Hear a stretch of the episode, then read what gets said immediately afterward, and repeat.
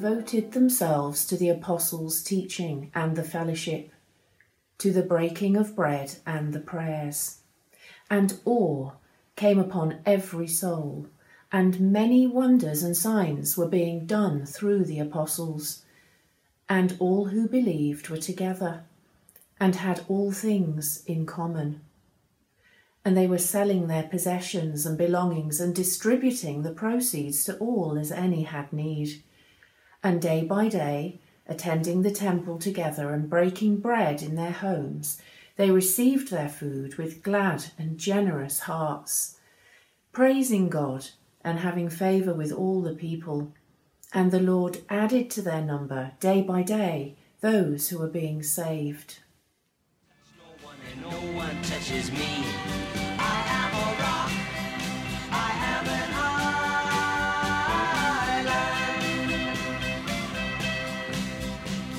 one, no feels no pain, and an island never cries.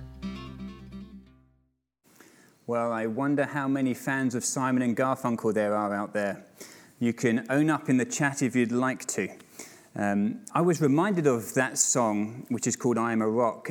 We've just heard a snippet of it in the week because although it was written decades ago, it feels strangely poignant to what's going on right now.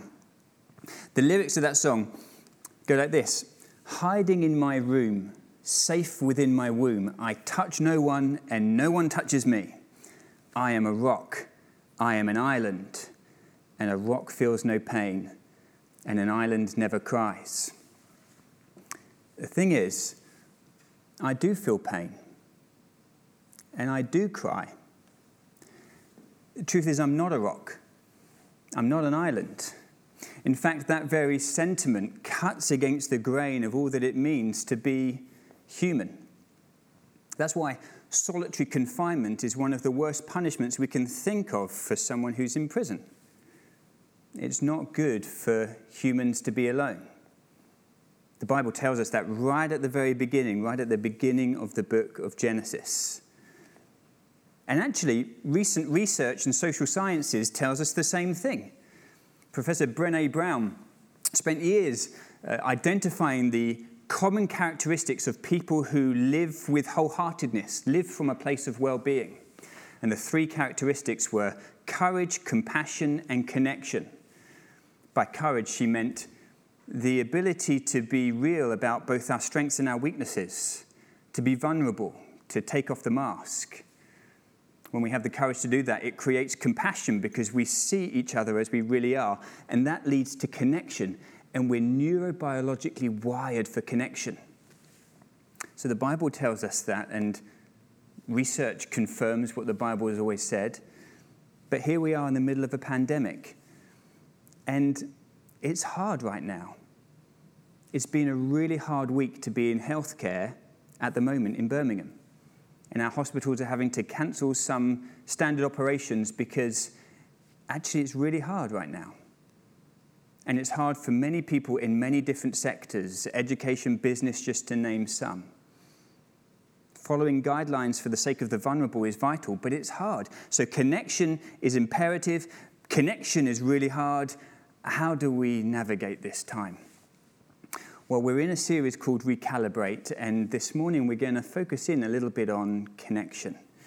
But first, I want us just to, to ground ourselves in the passage that was read out just a moment ago from the book of Acts, Acts chapter 2. The context is it's the birth of the church. Jesus has been crucified, Jesus has risen from the dead. He has appeared to the faithful women and then to the disciples and then to hundreds of others. He's ascended to heaven. And meanwhile, God fearing Jews from every nation under the sun, under heaven, have gathered in Jerusalem. It tells us that in Acts chapter 2 and verse 5. They've arrived for Pentecost, a very important festival. And the Holy Spirit has been poured out upon the followers of Jesus. And suddenly, miraculously, they find they're able to speak the languages of all the nations under heaven. Why? In order that people of every tribe and every tongue will hear about Jesus, who is Lord and Savior for all peoples. The church is the, the church is born. And it's multicultural and it's explosively alive right from the start. And here at the birth of the church, in the passage that we just read out, I set out some four of the marks of the people of God. And we're going to zoom in on connection. So, what are the four marks of the church? Well, the apostles' teaching, breaking of bread, prayer, and fellowship. Four elements which all reinforce the same truth that the people of God are united to Christ and united to one another for the sake of the world. So, first, they devoted themselves to the apostles' teaching. That's what we now call the New Testament, the message about Christ. Christ, who makes sense of all the scriptures that came before, so that the old and the new go hand in hand to speak to us about Jesus. And as the scripture speaks to us about Jesus, it produces faith within us, which unites us to Him. They devoted themselves to the breaking of bread, communion, or the Lord's Supper. It's always been central because it speaks to the centrality of Christ's crucifixion and resurrection. And as we take of the bread and the juice, we express our union with Him and with one another. They devoted themselves to the prayers because following Jesus has always meant being a heaven and earth people, a people who pray that the kingdom of heaven would come here on earth and get busy being caught up in what God is doing. And they devoted themselves to the fellowship because the church is a people connected. Not just a group of individuals going about their own way, but a family, a people, a body. Connected, united in Christ.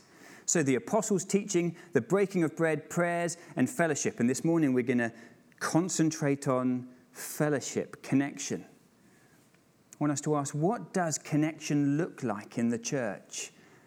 And how does that work out right now? And we can see from the passage that there are six different elements to what connection looks like in the church. The first is this connection looks like regularly meeting. We read that all the believers were together. From its birth, being the church meant regularly being together. We need each other. It's next to impossible to follow Jesus on your own.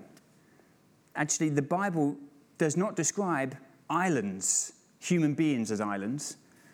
Actually, it describes people who are completely dependent upon God and completely in need of one another. One body, many parts. And so the believers met regularly right from the get go. And those meetings took different forms. There were the big, the small, and then the smaller.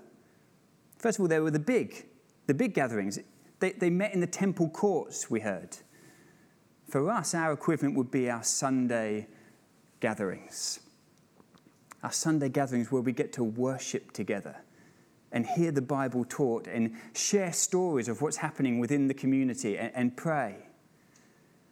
And in normal times, we'll all be in the same room and we'll feed off each other's energy and hear each other's voices. And we can't do that right now, but we still can connect in that bigger way by this online platform.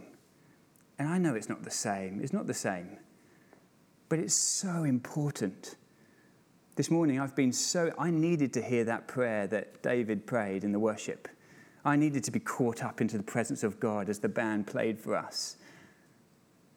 You know, for us as a Blaber family, normally getting to church on a Sunday morning involves a lot of chaos, but a little bit of routine, because otherwise we'd never get out of the house and arrive on time.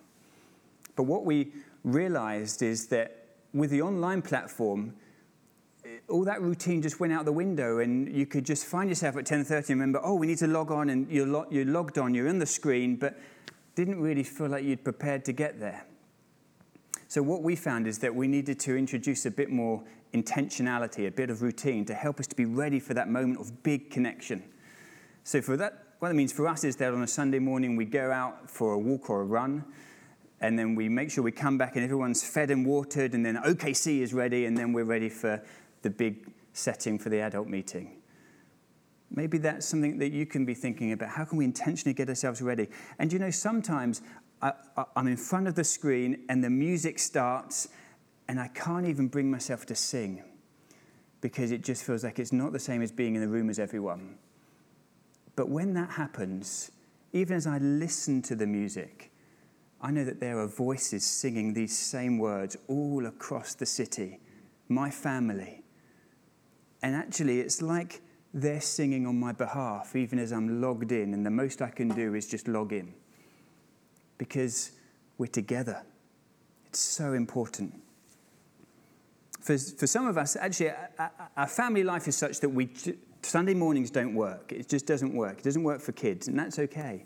But I've heard stories of people who log in to watch on demand, but they watch on the same time as other families, so there's still a sense of connection. That's wonderful. The big setting is important. But also, there's the small connection points. In people's homes, we read about in that section of Acts where they got together and they were together in each other's homes to share life, to dig deeper into the scriptures, to encourage one another, to know one another, to express doubts and fears and uncertainties. For us in Oasis Church, that looks like our small groups and our thirst gatherings is happening later this evening. Our um, youth gatherings. These important moments where there's smaller numbers and we can get to know each other a little bit more. Right now, we cannot meet in each other's homes. And I know that's hard. But we, we can still connect in the week. And, and that still looks like doing that online. But in that capacity, we can get to know one another better and encourage one another in the Lord, joy in that connection. So the big, the small, but also the smaller. You know, Jesus had his 72 that he regularly connected with, and the 12, but then also the three who he would take alongside. Three to really disclose his heart with, to really be known in a new way of vulnerability, to, to spur them on in chasing after God. I, I know I need those friendships, those three. Just gr- smaller groups where I can just disclose everything and have someone speak into my life.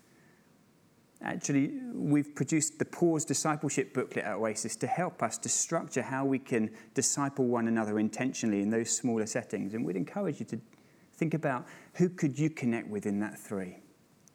So being connected as part of the people of God is always involved regularly meeting. Secondly, it's involved commonality. We read in Acts 2 that the believers had everything in common. What does that mean? Well, let's be clear first on what it does not mean. It does not mean that they all had exactly the same politics and personality types and preferences and perspectives. No, what it meant was their union to Christ meant that they could hold all of those differences and still love radically and share generously and enjoy each other as family.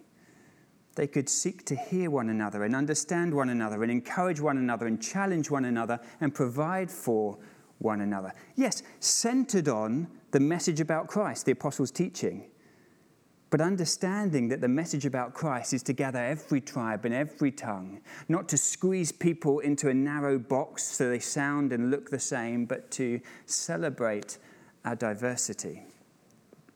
I went for a walk the other week with someone who I love and respect very much.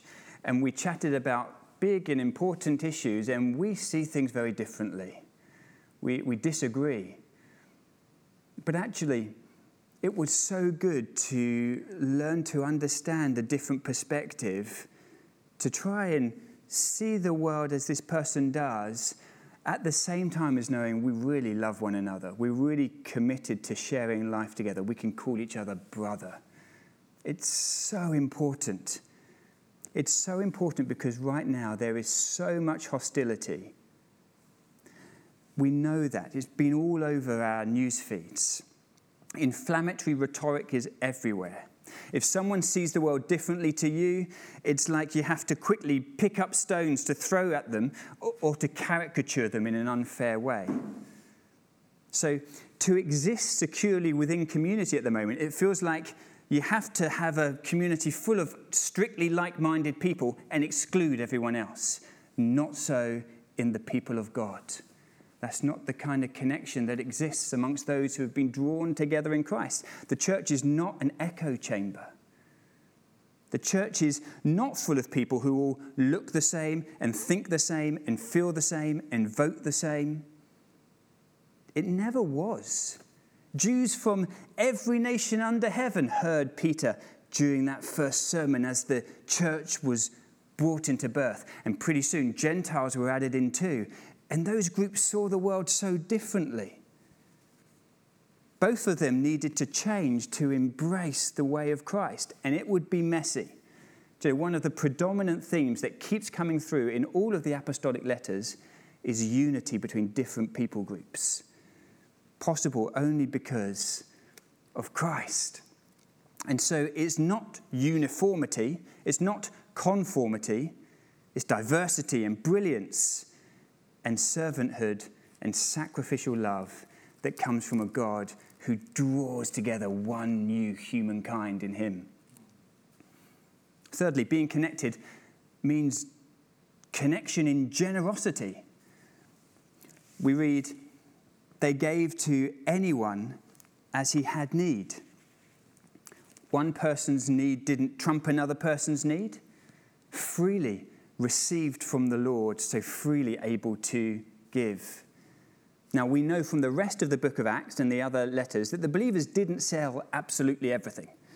They didn't live in communes. They had homes to live in, and they opened up those homes for people to gather in. But they did give generously according to their resources, and some had big resources and some had little resources. And they received gratefully according to their need, and some had big need and some had little need. And this flows from the family principle. We've been brought together into the family of Christ. And in a family, resources are shared where need is found. You know, sometimes when I'm about to go out somewhere, I'll talk about driving in my car. And very often, uh, one of my three daughters, normally Anna, my middle daughter, will say, Daddy, it's not your car, it's our car. um, to which I will sometimes say, Yes, but I paid for it. And she'll say, Daddy, that doesn't matter. It's our car. Uh, but of course, that works both ways. It's not her chocolate, it's our chocolate. But actually, she's really onto something. You know, at the moment, it's not possible for us to open up our homes to each other as much as we love to do that. But we can still embrace that kind of generous love that comes from being a family who really sees the needs of others within the family. And it's not out of compulsion, no one has to do anything. It's about love being expressed in generosity. And over recent months, Oasis, we have heard so many stories of this kind of thing happening throughout our community. Meals being provided, people clubbing together to meet a particular need, gifts being given, acts of service, People honestly sharing needs and vulnerabilities and anxieties and fears, and it's beautiful and it's connection and it's the way of Jesus, it's the church. Let's keep on loving one another generously. Maybe, maybe it would be good just to think each week who could I text something encouraging in order to be generous with my thinking of them and encouraging them?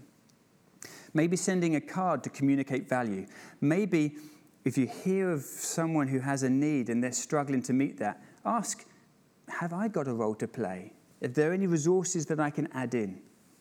Maybe buying a takeaway for someone who's stressed out. Being connected means generosity. Fourthly, people connected in celebration. Connection in the early church looked like celebration. It says they had glad and sincere hearts praising God. Know, one of the expressions of our connection as a people who belong to Jesus is that we're to be a people of joy. Do you remember Simon Holly's message to us a few weeks ago? There's always cause for celebration because we always have Jesus, even in the hardest of times. But also, it's about sharing the simple pleasures in life. The early church regularly met to eat together, where they broke bread in each other's homes is mentioned the second time. That phrase, broke bread, is probably just a colloquialism for they, they ate together regularly.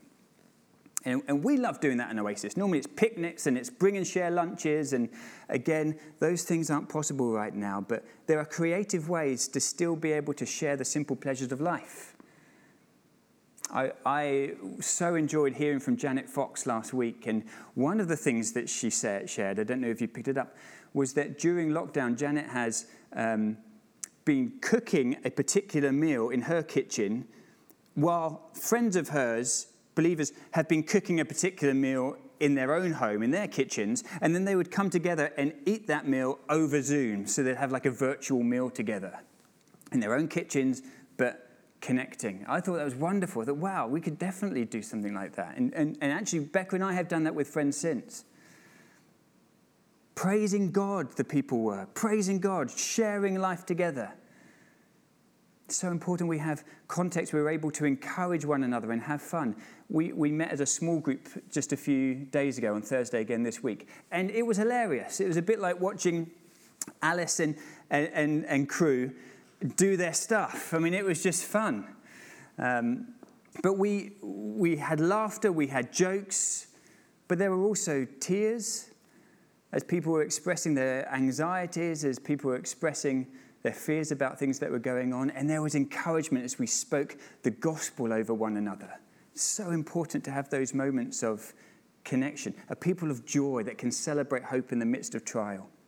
Fifthly, being connected meant being connected for others.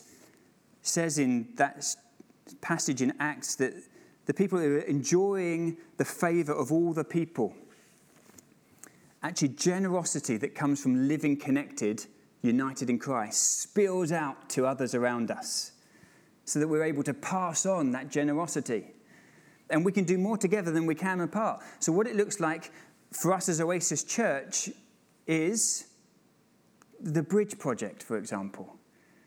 I want to honour John Smith, who has been leading the Bridge Project for decades now and does so wonderfully as we seek to journey with people who are recovering from addiction so that they might flourish in life again. We've partnered with the Caris Neighbourhood Scheme over recent weeks as we've been trying to connect with people who are lonely and elderly in their homes. Uh, we've been able to add in to the Catalyst offering, meeting needs of brothers and sisters in different nations who've got different needs to us, but we have resources that can be added in. It's wonderful. It's wonderful to get to do that. And that's not to mention so many of you who are adding into your neighborhoods and your schools and your workplaces, seeking to be a blessing. Blessed to be a blessing. Connection enables us to do that as the people of God. And of course, we've got good news to share. And the final point about a people that's connected is that we're connected for growth. Because we read that in the early church, the Lord added to their number daily those who are being saved. Notice it is the Lord's work to save. Our role is simply the joy of welcoming in those who the Lord is drawing to Himself. Do you know, 2020 in Oasis Church, we have conservatively had over 25 guests on Alpha courses, and it's been wonderful. We started our latest Alpha in the week on Wednesday night, and it's just so good to share the news about Jesus. It is good, happy news. To share the news of our God who loves us and came for us and bound himself to us. We've got good news to share. And maybe you're thinking, oh, I didn't know Alpha had started yet. It's not too late to join in. You can find the details by going onto our website, www.theoasischurch.com. Explore more of the good news about Jesus. Bring your friends along. Hear who he is and what it means to be united to him and united to one another in him. Connection in the church looks like regularly meeting, embracing diversity in the common life, living generously, sharing joy, blessing those outside of ourselves, adding in others. It is not always easy but throughout the history of the church, staying connected has often not been easy. That's why in Hebrews 12 25, the writer says, Don't give up meeting together as some are in the habit of doing. Particularly now, sometimes it will feel like real effort to keep connected. It's so important that we do, it's part of who we are. So let's just think very briefly as we finish now about some practical steps to help us to connect in. They're going to come up on your screen. Here's one of them choose to turn up. For the big setting for a Sunday, maybe like us, there needs to be a routine, an intentionality to get yourself ready to be zooming in or connecting in online. And be kind to yourself. It doesn't mean you have to force yourself to, to join in for every single part of the service. For some people, actually, all they can manage is fortnightly rather than weekly. That's okay, but choose to turn up. Choose to be known and to know others. That's the small setting. Perhaps you're not part of a small group and you'd like to be. The, the, the email address for how you can get connected is on your screens now. There's daily devotions that happen each, each day during the week. Come to those. There's smaller settings where you can get known a bit better. Thirdly, ask yourself who can you regularly be connecting with at the moment? Maybe two or three people to spur one another on in following Jesus. We'd love to make available to you the Pause Discipleship booklet to help to bring some structure to that as, as we encourage one another to follow Jesus through this time. Fourthly, let's embrace difference. Let's not caricature, crush, or be cynical. Maybe over the next fortnight, think about who you could go for a walk with, just one person from two different households, um, who maybe sees things very differently to you, and you can just have a conversation about that with a posture of seeking to learn and understand. Fifthly, search out the joy in the present everyday life and share it. Maybe there's photos that you could take of an autumn scene that you can share with someone to just encourage them. Fifthly, keep a note of what you miss about not being able to be physically together. It will enhance your gratitude when the time comes that we can be, and the time will come when we can be.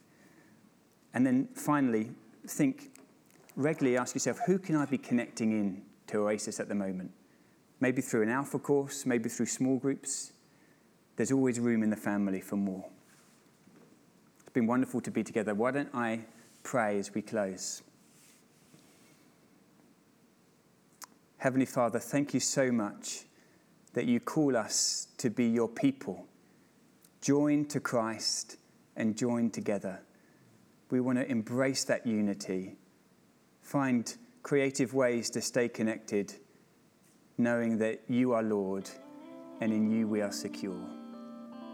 In Jesus' name.